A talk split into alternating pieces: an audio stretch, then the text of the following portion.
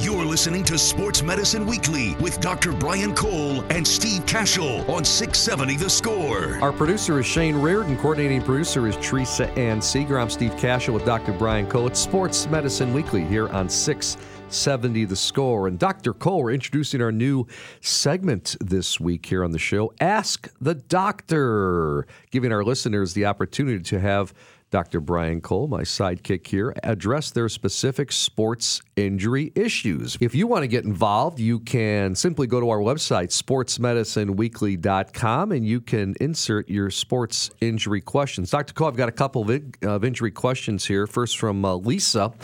And uh, here's the first one for you. Lisa says, Every once in a while, I get shooting pains around my knees and I get inflammation around the kneecap. I have been told by my doctor that I have a tear in my meniscus. I do yoga and strength training and wear a knee brace when biking or light running. That seems to help. Dr. Cole, I eventually need surgery, she's asking. What can I do to keep that from happening? Steve, that's a great question. Lisa, thanks for asking because you bring uh, uh, an important issue uh, that needs to be highlighted. So you have pain in the front of your knee and you have uh, you've been told you have a meniscal tear. Meniscal tears don't cause uh, uh, uh, pain in the front of the knee. They cause pain on the inner or the outer side along the joint line, right where the sort of the bony prominence is on the very inside or the very outside, and often towards the back of the knee. And if your discomfort is in the front of your knee, especially if it's both knees and going up and down stairs and things of that nature, then the meniscus tear has nothing to do with it. And there's not a shred of data out there that shows that being active will make a meniscal tear that someone picks up on an MRI worse. So my advice is as long as you don't have symptoms that line up with it, I can't predict that you'll ever need surgery for that. But what you can do is make sure you take advantage of ice. That's at least 20 minutes after you're particularly active.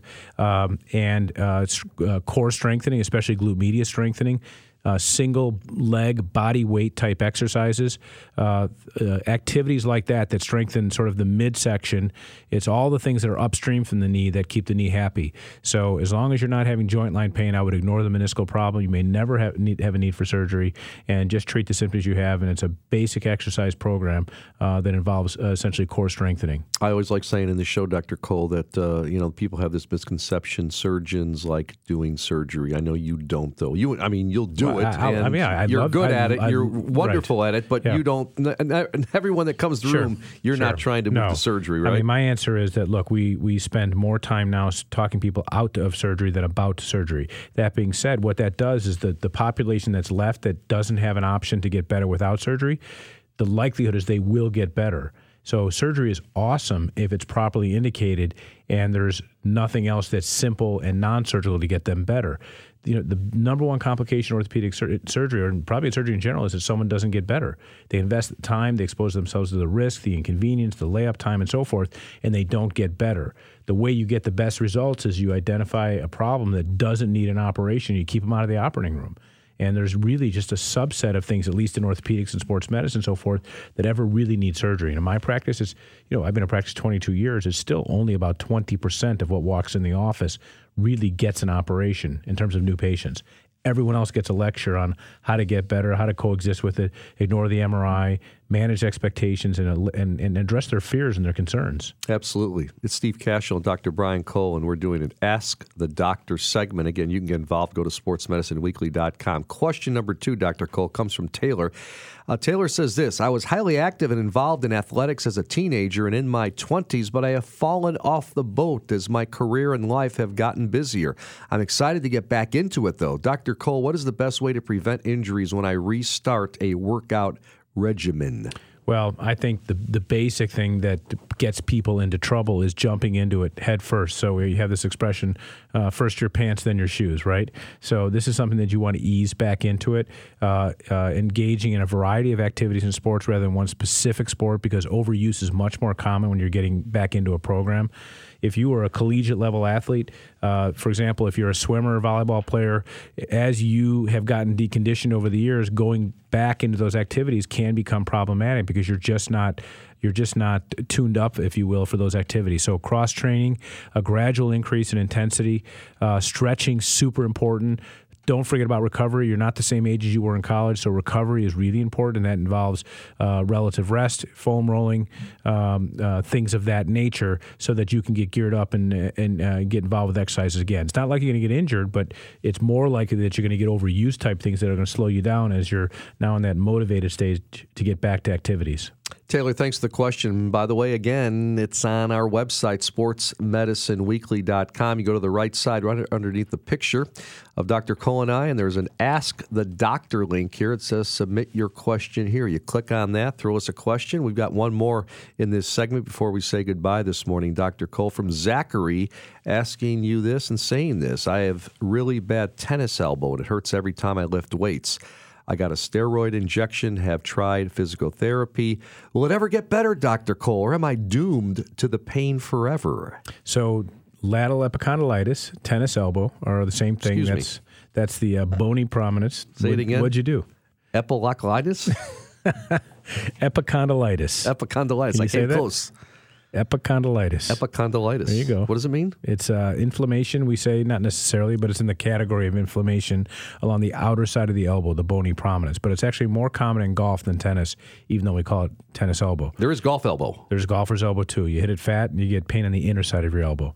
But even tennis elbow is more common in golfers than golfer's elbow is, by the way. How do you treat it? So it's uh, it almost always gets better, but it can take upwards of a year. This is one of those that is better left out of the operating room because there's umpteen treatments that can be done uh, prior to surgery, even just time. So the most common thing that we do is relative rest. We may change grip size on a tennis racket. Uh, we use ice.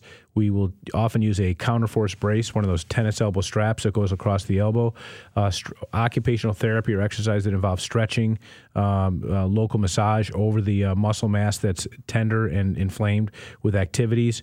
We occasionally use injections. Corticosteroids can be effective.